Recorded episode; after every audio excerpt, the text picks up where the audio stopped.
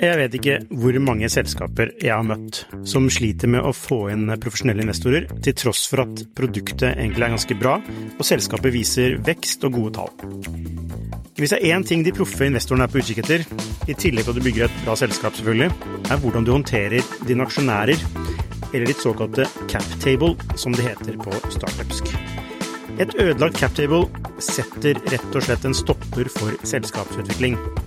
Unlisted.ai gjør det mulig for selskaper å håndtere aksje- og opsjonsprogrammer, aksjeeierboken, captable og det meste av rettigheter inn mot aksjene i selskapet på ett sted. Prøv unlisted.ai sin gratisversjon i dag.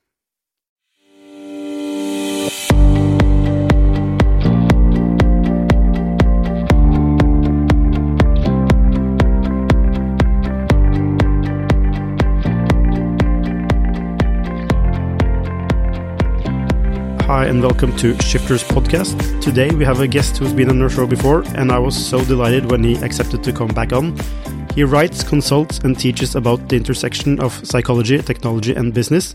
And who's better at that than Nir Eyal? Um, he's the author of two best selling books, Hooked and now uh, Indistractable How to Control Your Attention and Choose Your Life.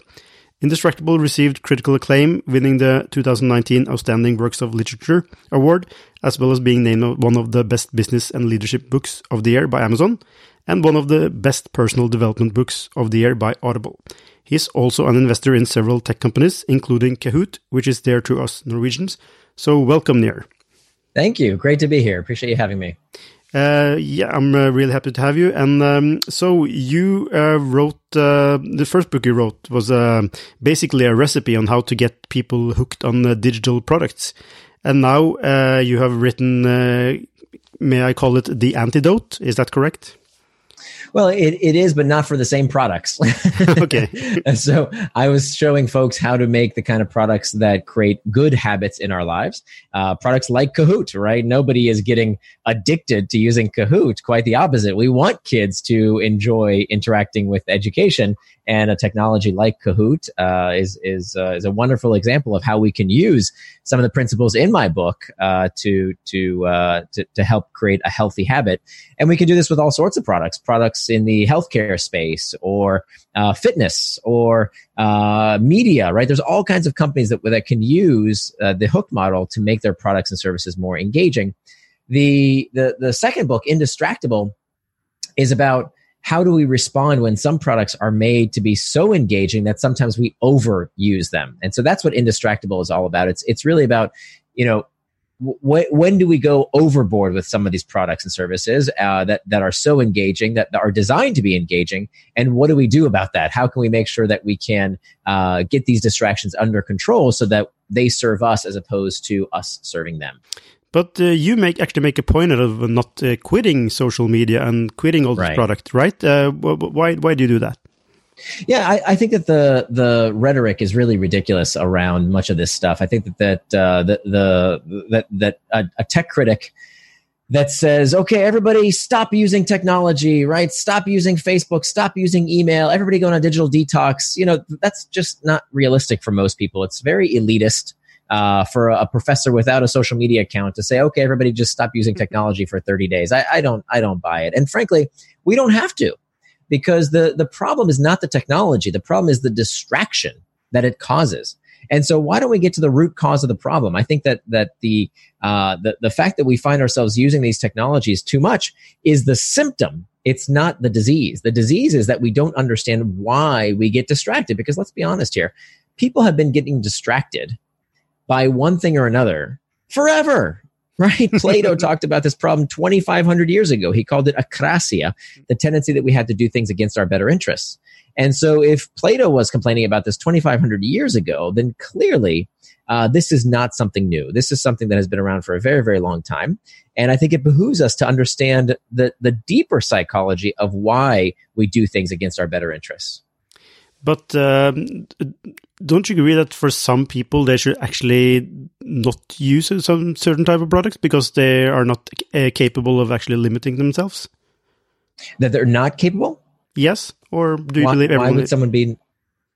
I think I think look, there are some exceptions. I think some people, you know, children, for example, are a protected class of people.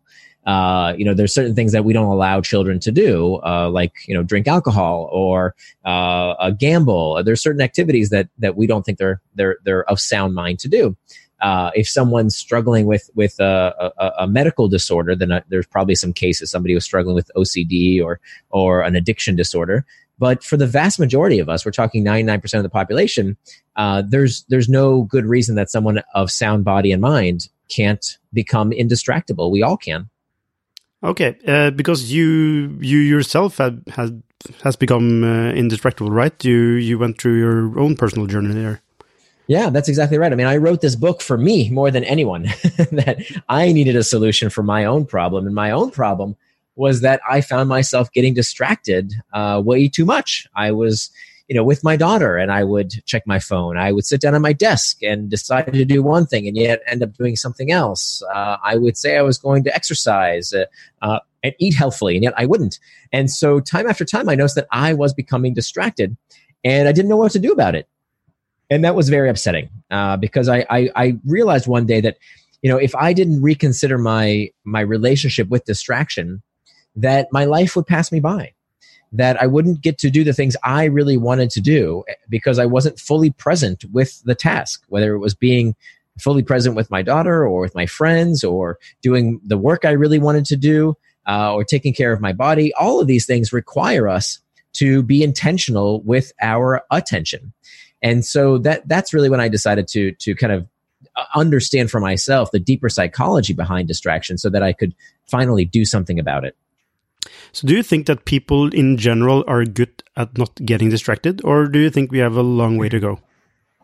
No, I think in, in general, uh, we are not very good at not being distracted.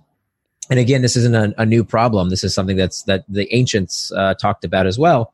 Uh, and I think that today there's really a bifurcation between people who allow their lives and their attention and their time to be controlled by others and those who say, no, I am indistractable. I do as I say I'm going to do. I live with personal integrity.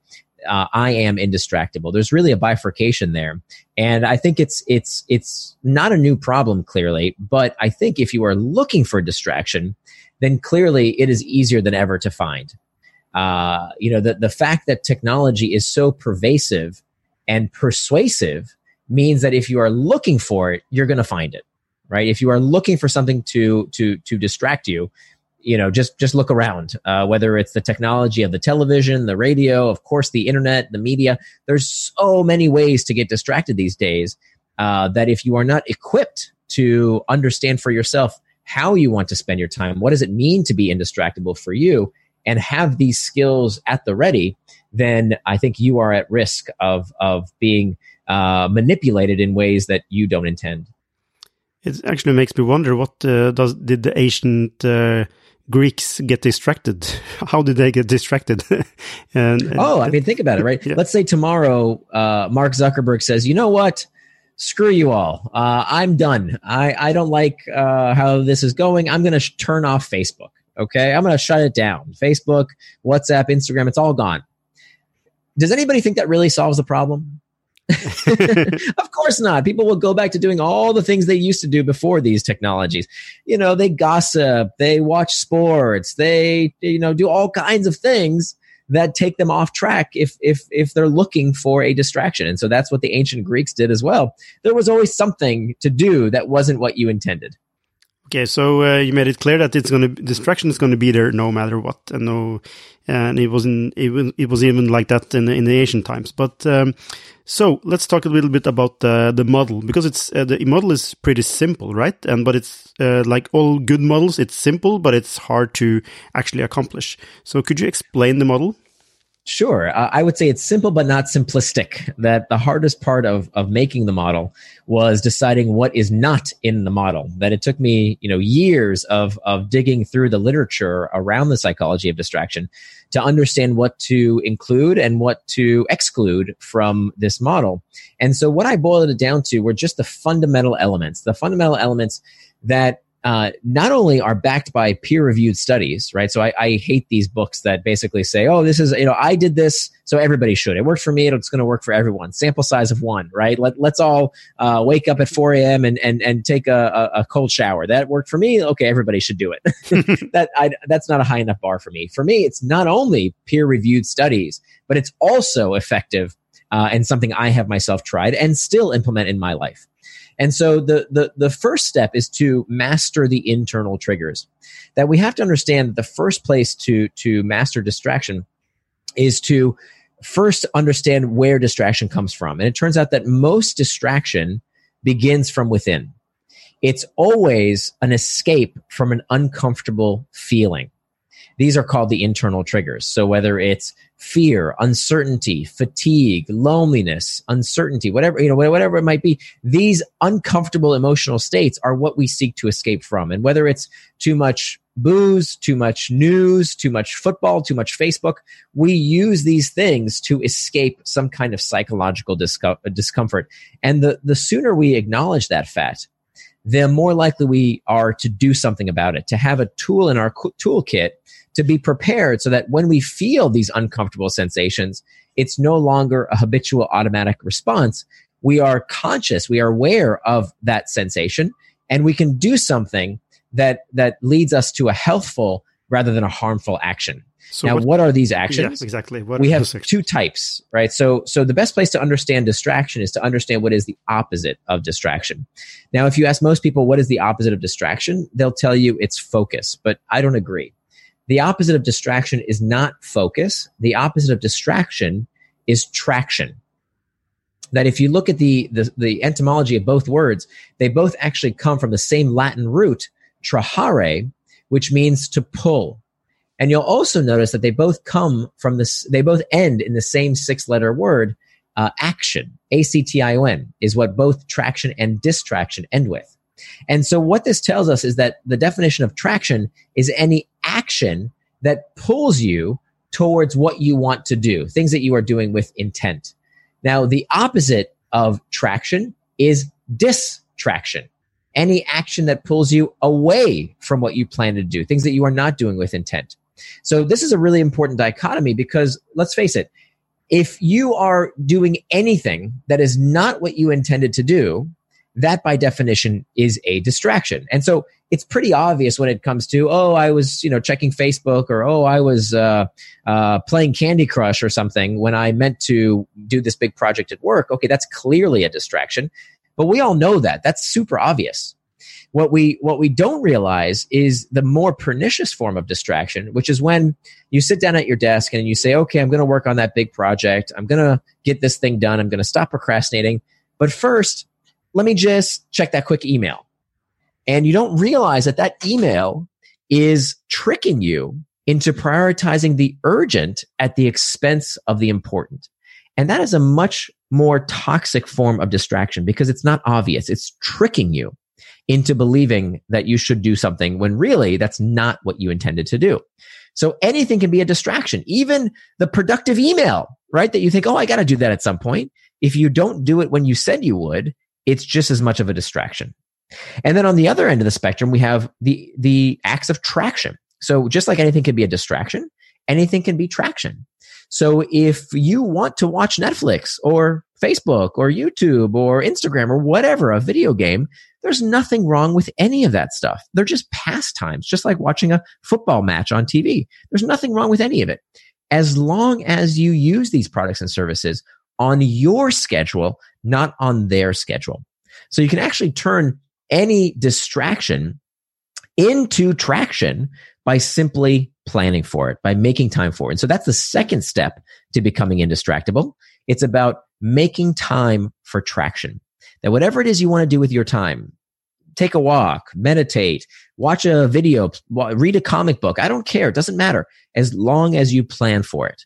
Because if you use it simply to satiate these uncomfortable emotional triggers, that's when it leads it leads you to distraction. But when you plan for it, then it's traction. But how do you so deal? second step. Sorry to interrupt you, but how do you actually yep. deal with the internal triggers? Uh, because um, or or because yeah one the first step is to to to master internal triggers right and mm-hmm. but how do you actually master them uh, is is it is it enough to just uh, be aware of them or do you have no to- no so being aware is only the first step uh, what the, what we have to also do is to reimagine them so we have to see them differently. I mean being aware of them of course is the first step. And in the book there is what we call a distraction tracker where to you know many people don't even have this this ability today. They get distracted and they don't know why.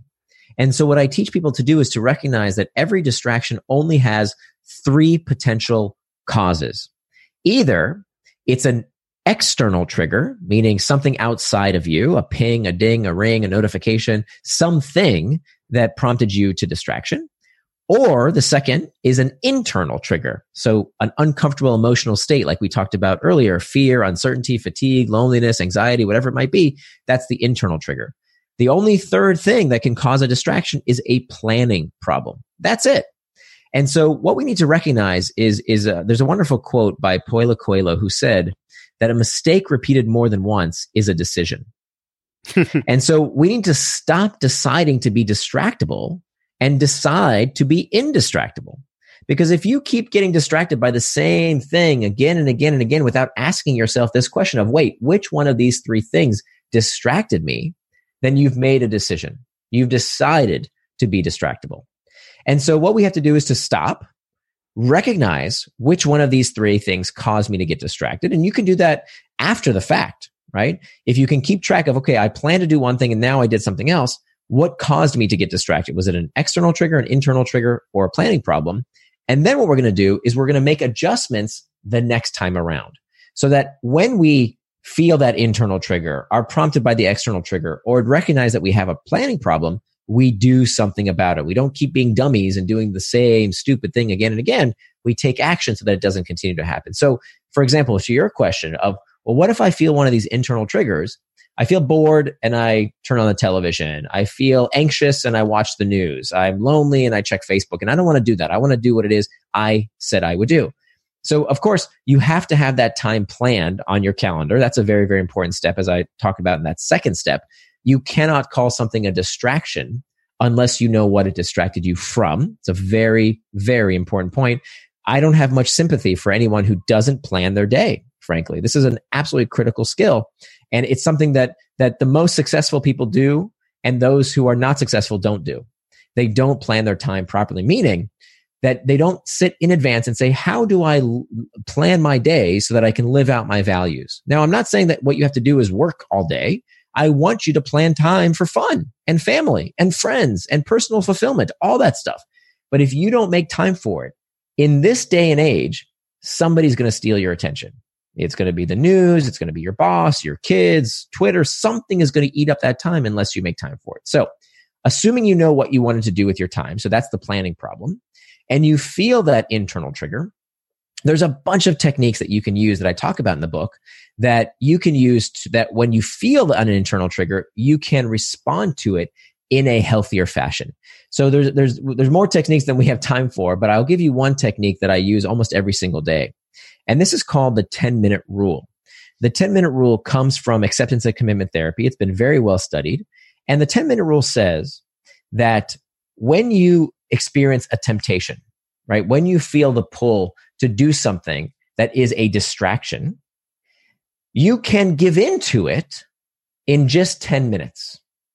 Now, for those 10 minutes, whether it's that chocolate cake you don't want to eat, whether it's that, uh, you know, checking Google or, or the news or Facebook or email when you said you would work on that big project, whatever the case might be. You, for those 10 minutes, your job is one of two things. Either you can get back to the task at hand, the thing you said you would do, or surf the urge.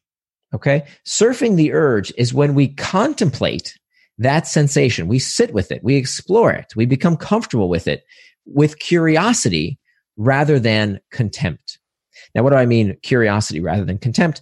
You know, when it comes to distraction, most people fall into one of two categories. We call them the blamers or the shamers.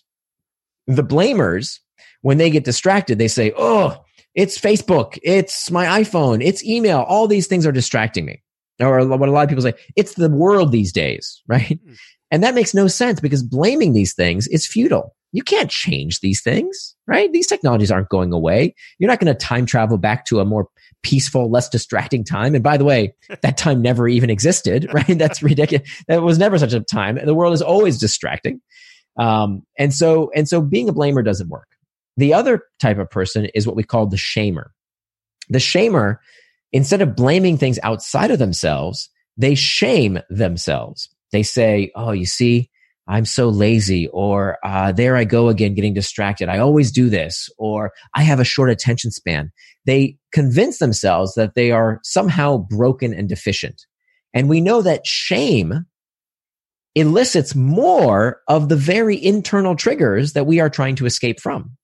So what do you do when you feel shameful? You feel bad. And what do you do when you feel bad? You look for psychological escape. Where do you find psychological escape?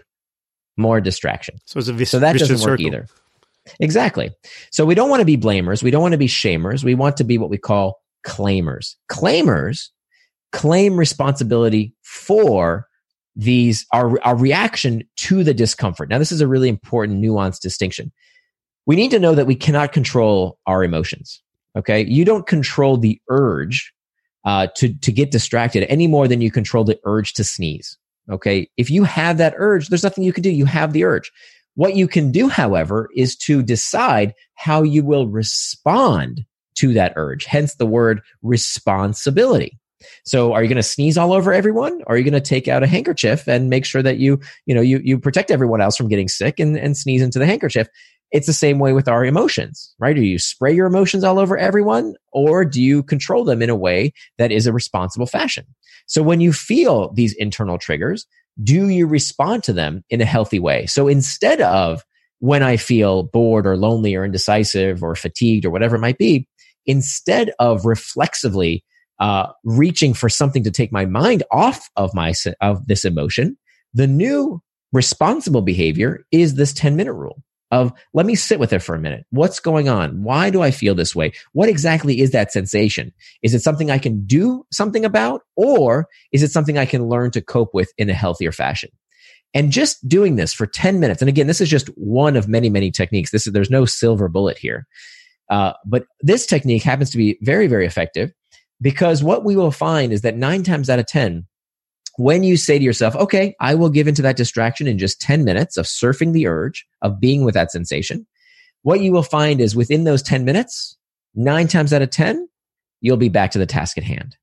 Because these sensations, these uncomfortable emotional triggers, they crest and then they subside. And so if we can just surf the urge like a surfer on a surfboard, we find that we can overcome them as opposed to letting them wash over us.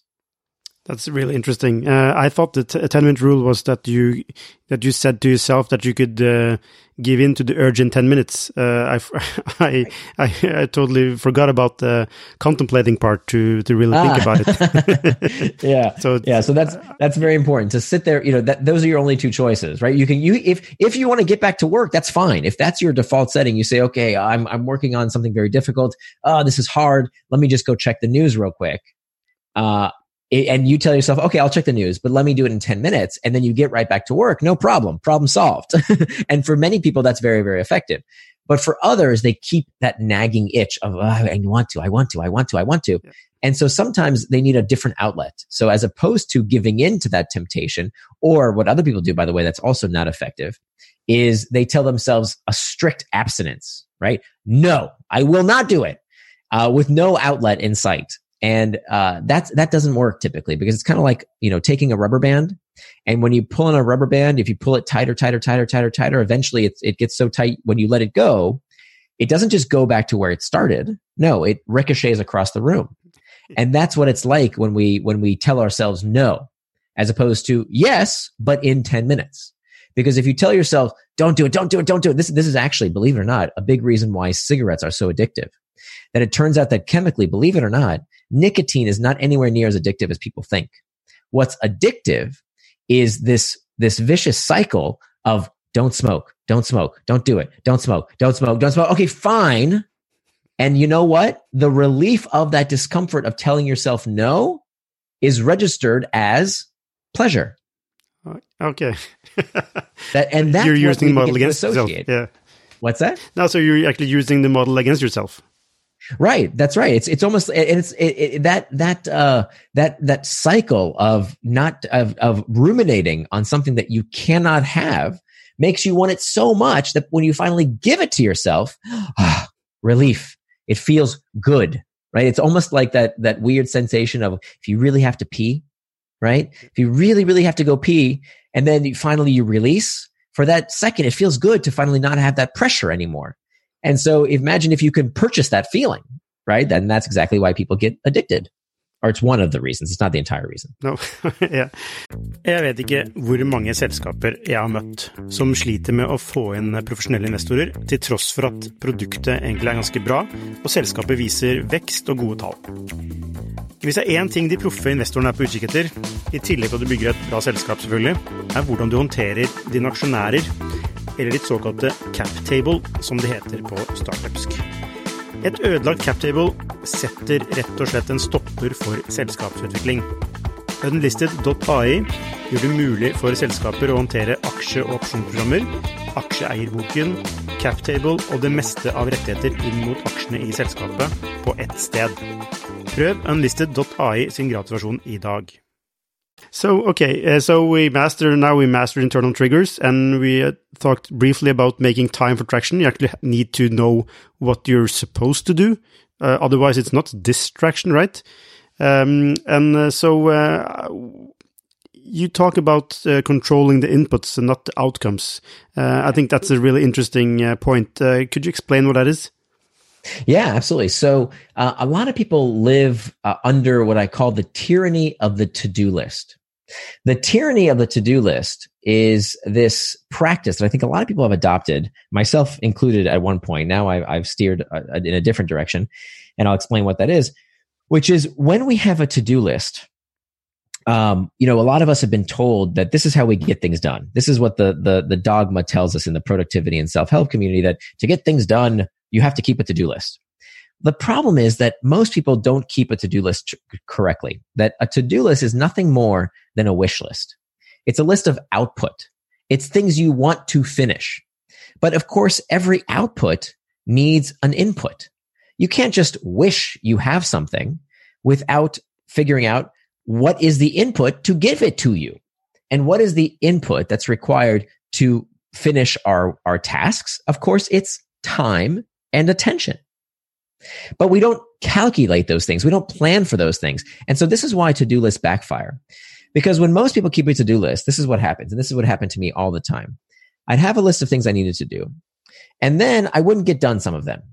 And day after day, I would look at this to-do list with more things to do than I had, than I would accomplish. And I would reinforce this self-image of every day I didn't do what I said I was going to do. Yet again, day after day, week after week, month after month, year after year, loser. And that identity begins to shape itself to the point where you actually start believing this. And I know many people out there say, well, no, I don't think I'm a loser. And yet I keep a to do list. Here's the thing where this, where you know you've changed your self image is when it suddenly becomes acceptable to move things on your to do list from one day to the next. And if you do that, you are accepting the fact that you do not live with personal integrity.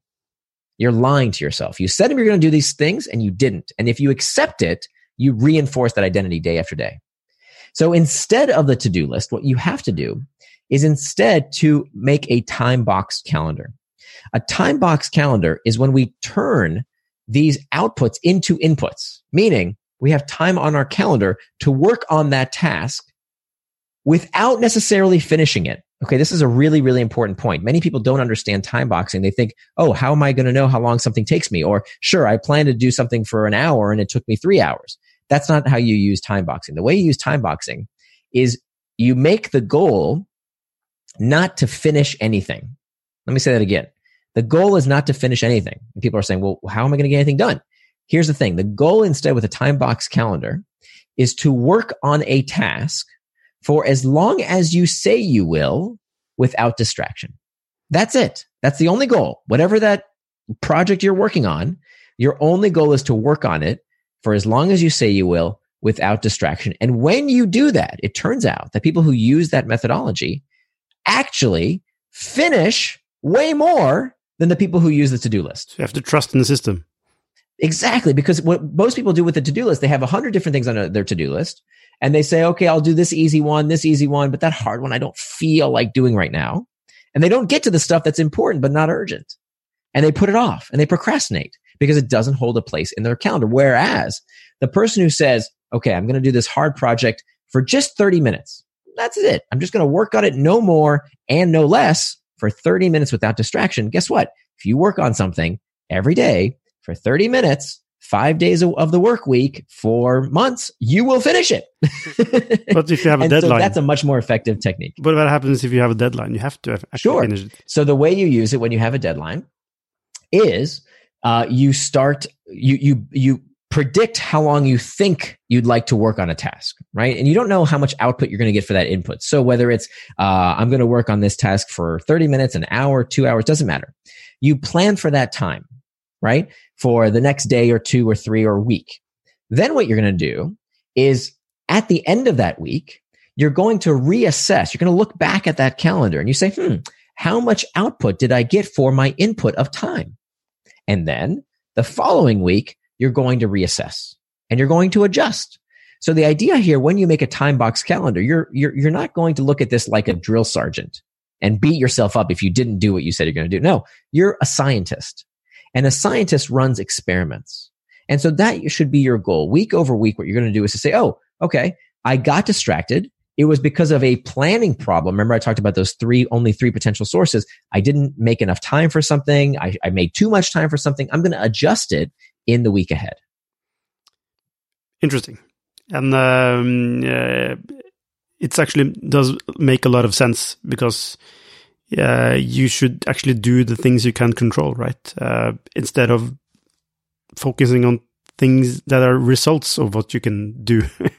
uh, it it sounds so obvious when you say it, but but uh, it's yeah. really hard when you actually have you know your your day is about finishing tasks, right? Right, uh, so and I think you really have to. Sorry, it, it's not actually hard to do. It's hard to change the mindset. That I think a lot of people think that uh, this is just something that is too rigid, it's too difficult, it's too weird. But you know what? People who do weird stuff uh, are the ones. Oh, sorry, let me back that up. People who are successful do weird stuff. Not everybody who does weird stuff is successful, but people who are successful, by definition, they have to do something different. And I think this is one of those secrets that people uh, don't realize how life changing it is. One of the reasons it's so life changing and a strategy that I, I, haven't seen any other book recommend. Uh, uh, time boxing has been around for a very, very long time. A lot of other books recommend it, but I think that, that, that there's a, a, a, way that I push this forward that I haven't seen in other books, which is uh, this process that I call schedule syncing. And schedule syncing means that you take that time box calendar because when you have that time box calendar, you now have an artifact.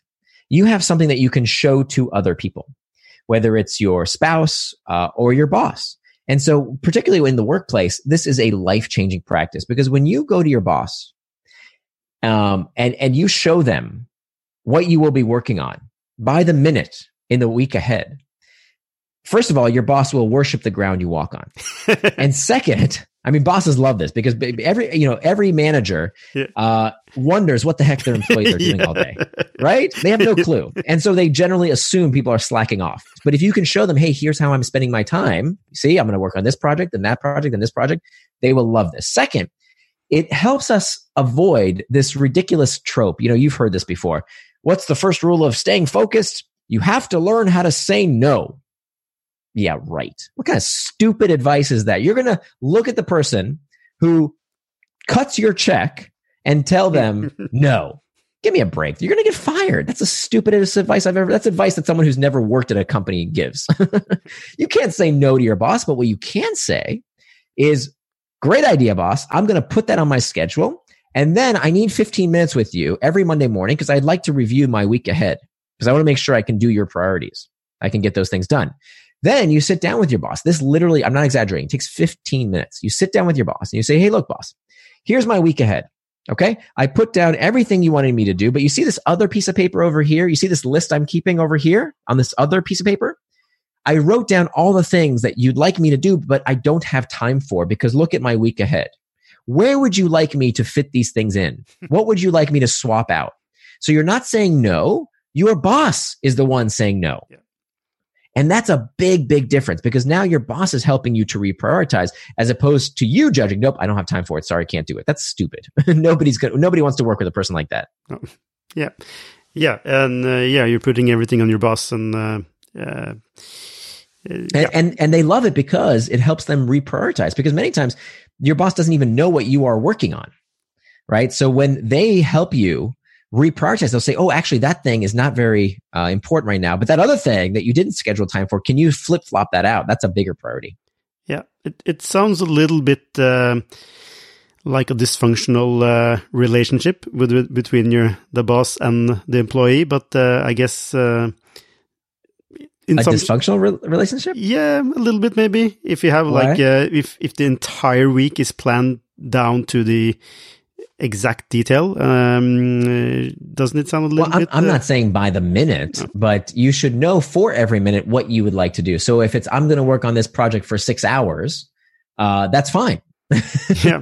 right. That's okay. You can have a big old time block to tell your boss, this takes a lot of time. It's an urgent priority. I'm going to work on that all day.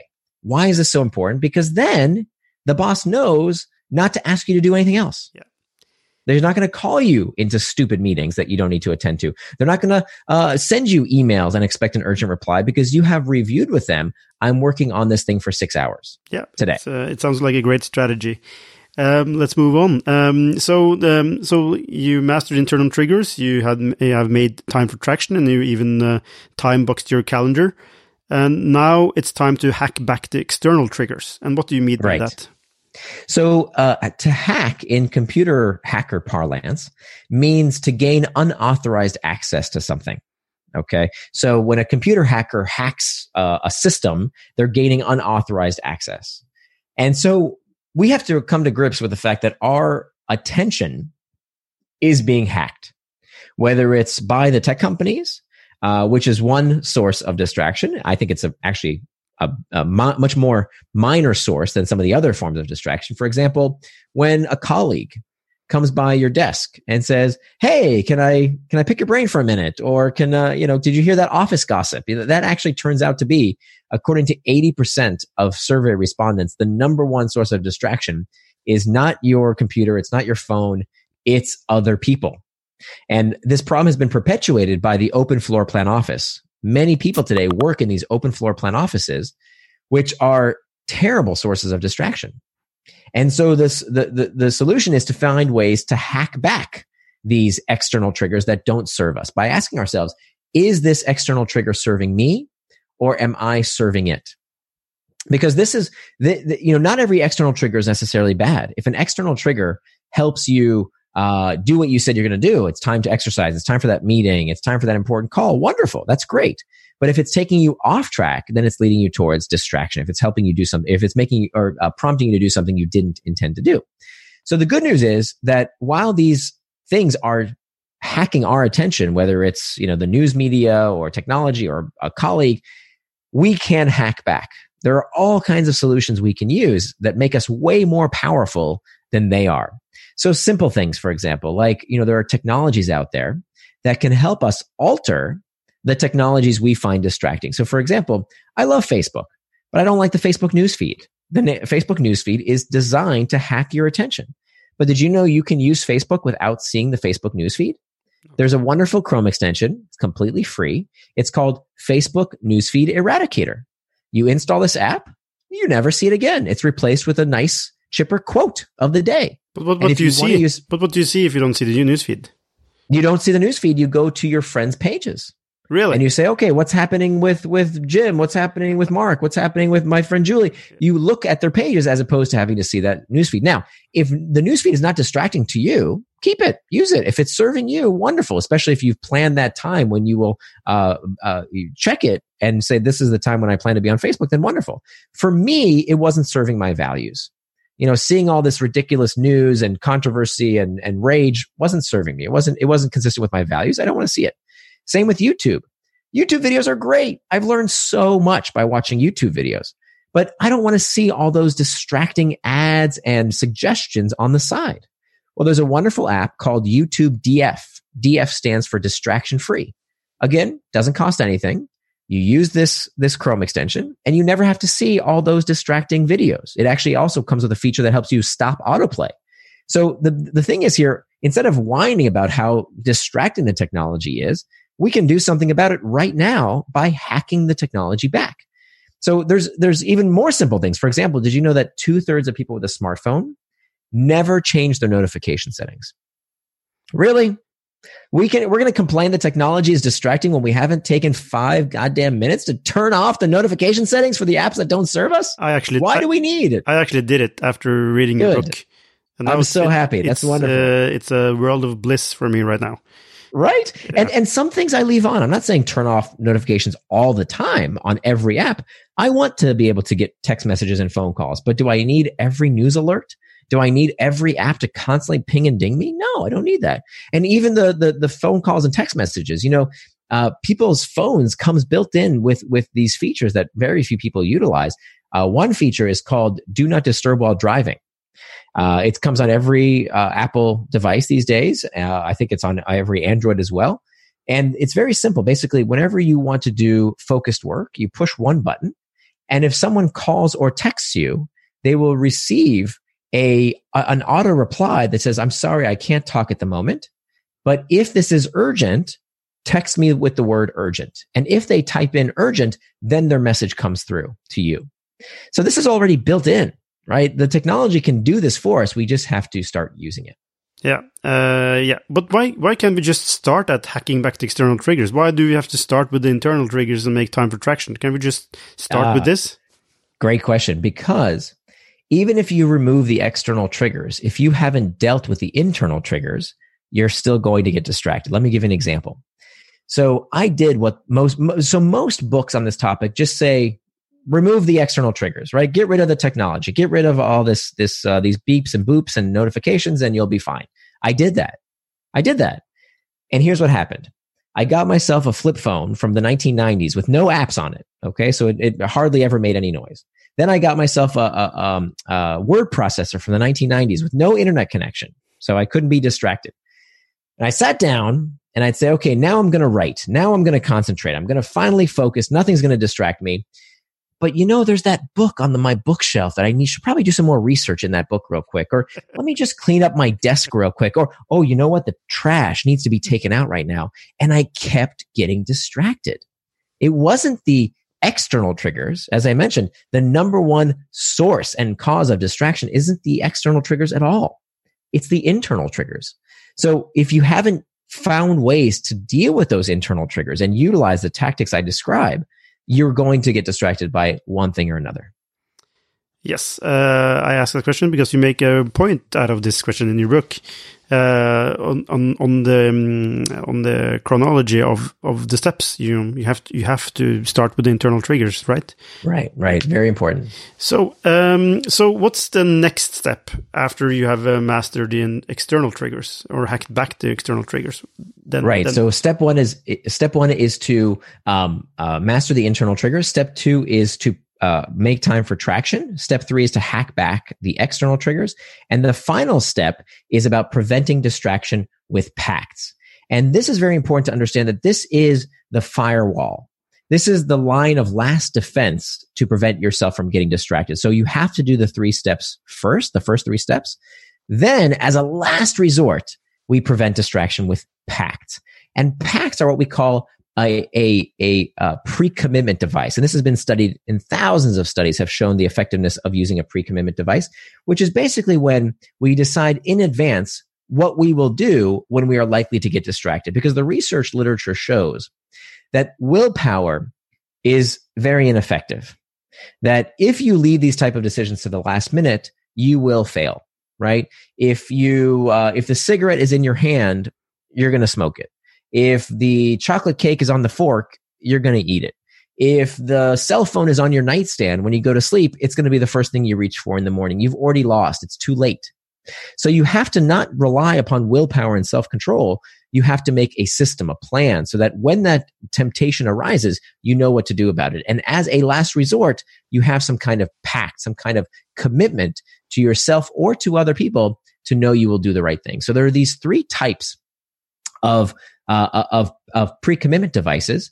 The first is called an effort pact. An effort pact is where there's some kind of friction involved with getting distracted. So in my household, uh, we found that night after night, uh, my wife and I were going to bed later and later. And this was affecting our sleep. It was affecting our sex life, frankly, uh, because we didn't have time to be together at night. I was caressing my iPhone and she was fondling her iPad, and we weren't being intimate. And so here's what we did we went to the hardware store and we bought ourselves this $5 outlet timer. And this outlet timer will turn on or off whatever you plug into it at any time of day or night. So at 10 p.m. in our household, our internet shuts off automatically. Now, if I wanted to turn it back on, of course I could, but I'd have to go under my desk and undo this thing and replug it. It's a lot of work. It's a lot of effort to go back online.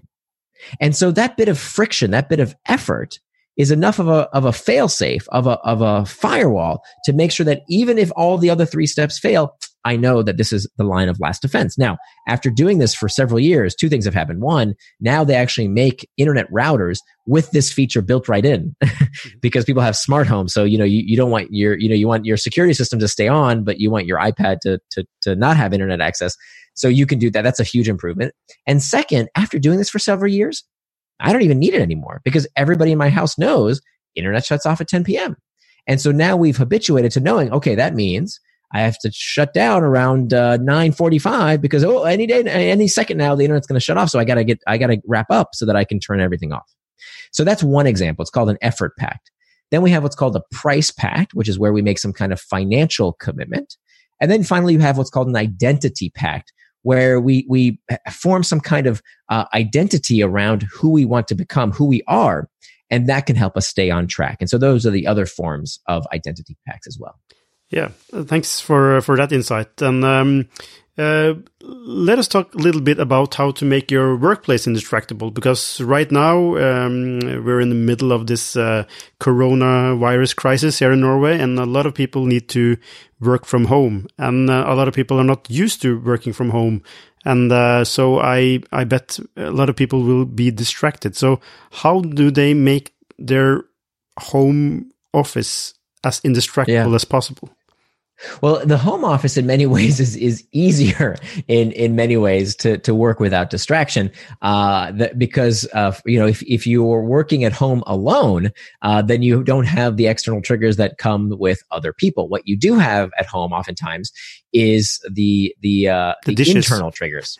What's that? The dishes, right? Or other things, or you know, uh, the internet, or the television, or whatever it is that you're doing at home that you that could take you off track. But those are generally a problem of internal triggers. It's really about strengthening that muscle to know what do I do when I uh, feel these internal triggers. How can I respond to them in a healthier manner? So that's that's relatively easy. Now, if you live with other people, particularly kids kids can be a huge source of distraction if yes. you're trying to work from home. Um, so there's a few things you can do. One, you can hack back the external triggers in a few ways. So um, in the book, I talk about how one of the most effective ways that you can ask your your colleagues to give you time without distraction is what I call a screen sign. And a screen sign is wonderful for people who work in open floor plan offices. It's it comes in every copy of my book. Uh, you can actually download it at indistractable.com as well. And it's basically this this red uh, this uh, this this tall red piece of, of of cardstock that you put on top of your computer screen. Okay, it's a screen sign, and that screen sign says it looks like a stoplight, and it says, "I'm indistractable. Please come back later." And when your colleague is about to tell you something or interrupt you, you point to that and then eventually they see it and they say oh oh sorry and they know not to interrupt you in that moment. But don't so, you seem a little bit uh, is is that is that okay like socially to do that? Just to point to that and uh, or? Yeah is, is it okay if i smoke a cigarette in your home?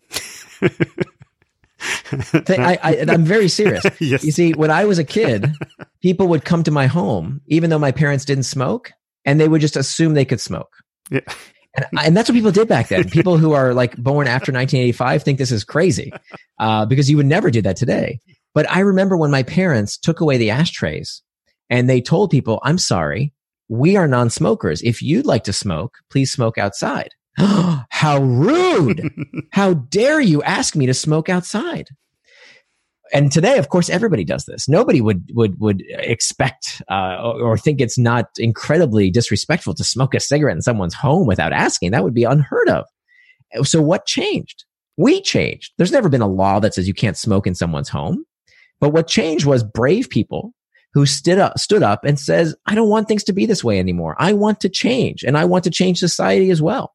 And so we need people to stand up and say, I am indistractable. I cannot do my best work, live my best life, control my attention and choose my life when people and things are constantly interrupting me. I need 30 minutes, 45 minutes, an hour a day to think for God's sakes. I need time to focus. And that's only going to happen. Here's the thing. It takes a few brave people to teach others how effective this is. And then it spreads.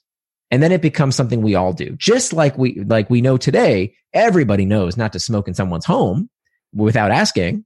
Now, this is what our current challenge is to make the world indistractable by using these tactics. But so back to the home office. So the home office is uh, is um, uh, it's more oh, about right. yeah it's it's mainly about uh, mastering your internal triggers. Is that what you're saying? Yeah. So, uh, so I talked about the the screen sign at work uh, when it comes to uh, uh, open floor plan offices. Now, what do you do with your kids at home? Right? They might not get the message with this screen sign. Uh, if you have older kids, of course, like if a kid's over, I don't know, eight years old, they they get the message. You put up the screen sign. That means mommy or daddy is busy right now. But for little kids, my wife discovered an amazing solution. So when my daughter was much younger, uh, we we went on Amazon and we bought this uh, it's it, we call it the concentration crown, and it's basically this this little wreath that has little lights on it. Uh, it cost us five dollars on Amazon, and but the, the the beauty of it is you can't miss it because it lights up. And so whenever my wife puts this on, that is a signal to everyone around her, including myself, that she's not to be interrupted. And again, she doesn't need this on all day, but when she needs her focused work time, it's a very clear message. So between hacking back the external trigger with the screen sign or the concentration crown and going over your schedule with your colleagues, in this case, with the people in your home saying, look, from 9 to 11:30 I have to focus. I have to do my work, but I'm going to be available for lunch. I'm going to be available this time, that time, whatever it's going to be. This is again where reviewing your schedule, doing that schedule sync can be very, very effective uh, with your family as well. But does uh, kids understand that if they if you have smaller kids? And uh, I, actually, in this situation right now, uh, uh the parents have to stay home with their kids, and they have to manage to work uh, with the kids running around. So right. So it depends how how old the kids are. I mean, kids starting from I'm uh, from probably age three or four. If you put on the the concentration crown, they can't miss it. They learn very very quickly. And of course, you know, it takes them the first time you see mommy's wearing the concentration crown you, you, it's a very explicit signal that that you are not to be disturbed, uh, and and then set some ground rules. So in my family, the rule was you cannot interrupt unless someone's bleeding. So if you're bleeding, okay, that's the only time you can interrupt me while while someone is wearing the concentration crown. And and children of age, you know, three or four can understand that. Uh, younger children, it's a different story, right? So then, then you, have to find someone to help, you know, cover the time or, you know, find uh, childcare in some way. That's, uh, you know, the very young years, they need constant attention. That's a different circumstance. Okay. Thank you. And, uh, lastly, let's, let's talk a little bit how, about, uh, following on, on, up on that and talk about children. How do you actually raise uh, indistractable children? Because you want yeah, so, children to learn this, right? Because they, they don't learn it at school and they should, but they absolutely. don't. Yeah, absolutely. And and this is really the skill of the century because look, if you think the world is distracting now, uh, just wait a few years. You know, the world is only going to become a more distracting place in the years to come. So it is absolutely critical that we teach our kids how to become indistractable. This is the skill of the century. I agree. And the the first thing you can do is to become indistractable yourself. You see, children are they they come built in with hypocrisy detection devices. They have these little antenna that are constantly looking for where you screw up because, and they love to call you out on it. So anytime they feel like you are being a hypocrite, they want to call you out. So you can't be a hypocrite. You have to be indistractable yourself. You can't tell your kid, stop playing Fortnite while you're checking email. Doesn't work that way. So that's the most important thing you can do. And then we just follow the same exact four steps. We can teach our kids how to master their internal triggers, how to make time for traction, how to hack back the external triggers, and how to prevent distraction with pacts. There's a whole section in the book titled how to raise indistractable kids that we unfortunately don't have time for uh, to go into a lot of detail. But it, it, to be honest, that's my favorite section of the book, and I think probably the most important for those who have uh, kids that that we understand how we can raise them to be equipped in this more and more distracting world. But um, uh, there's one point in that book uh, or in this chapter that's uh, um, that's interesting, and that's about how do you actually help your children to to make time for traction and, and what what is traction for them, right? Um, and uh, that it, this should be done uh, to, to, together with the kid, and not uh, not right. you deciding for the kid, right? Or or am I wrong? That's right. That's right. That many parents make this mistake of, you know, not sitting down with their child to make time for these activities. And then what happens is the kid is thinking about it all day long. Which is a big mistake, right? They're thinking, when can I go on Instagram? When can I go on TikTok? When can I play Fortnite? They think about it, think about it, think about it, as opposed to when you say, look, from, you know, seven in the evening to nine in the evening hey that's your time. As long as you finish your other activities as long as you've you know taken out the trash and cleaned the fish tank and sat down for dinner and done your homework sure there's nothing wrong with it. And in fact the studies find that two hours or less of extracurricular screen time has no negative effects. As long as it's age appropriate there's nothing wrong with letting a kid enjoy playing a video game or uh, you know doing something constructive online. As long as it's age appropriate you know the, for example on social media all these websites the all these social media sites the minimum age is 13 so make sure it's age appropriate. But planning that time to do what they like is very important and leave them alone for god's sakes. Let them enjoy their time. Because if you if you renege on that contract of yep 7 to 9 is your time to play video games and i'm going to leave you alone but you keep interrupting them well, then you are the distraction. exactly. And uh, just one more point that I, I, I took out of the book is to actually make time with my, chil- uh, my with my children to do to do something. I've I have two um, I have two boys and uh, and every other week I have uh, like uh, um, I've set up time with uh, with one of them and to do whatever. And we made a list on what they want to do, and uh, that's a really great thing. I I I took out of your book. I don't know if you still oh, do it. Excellent. Yeah. Yes, absolutely. Do you do you do the uh, uh, the fun jar approach, or do you do you use a different method? So uh, we just made a list, uh, uh, uh-huh. and and um, no, we don't we don't have the fun jar. Uh, so we just we just do it chronologically on on the list. Oh, okay. So there's like uh, 25 items on the list, and we just uh, cross off uh, each time we do it. So. Yeah. I love it. Okay, so you, you did something very similar. You sat down, you decided all the things you wanted to do, uh, and so now you have a list of, of fun things that you and your, your kids can do. This, that's similar. We just happen to put all those things in a jar so that it's random, but it sounds like you're just going through the list. Yes. Uh, and, uh, I think the random, uh, the randomness is also more in tune with your, uh, your first book. And, that's right. with, with the, so, um, but anyway, um, uh, thank you very much for your time, Nir. And it's been really great and insightful to, to hear you talk about your new book. I, I really hope it sells in the millions because this is, uh, like you said, this is skill of the century. And uh, I wish you the best. So thank you very much.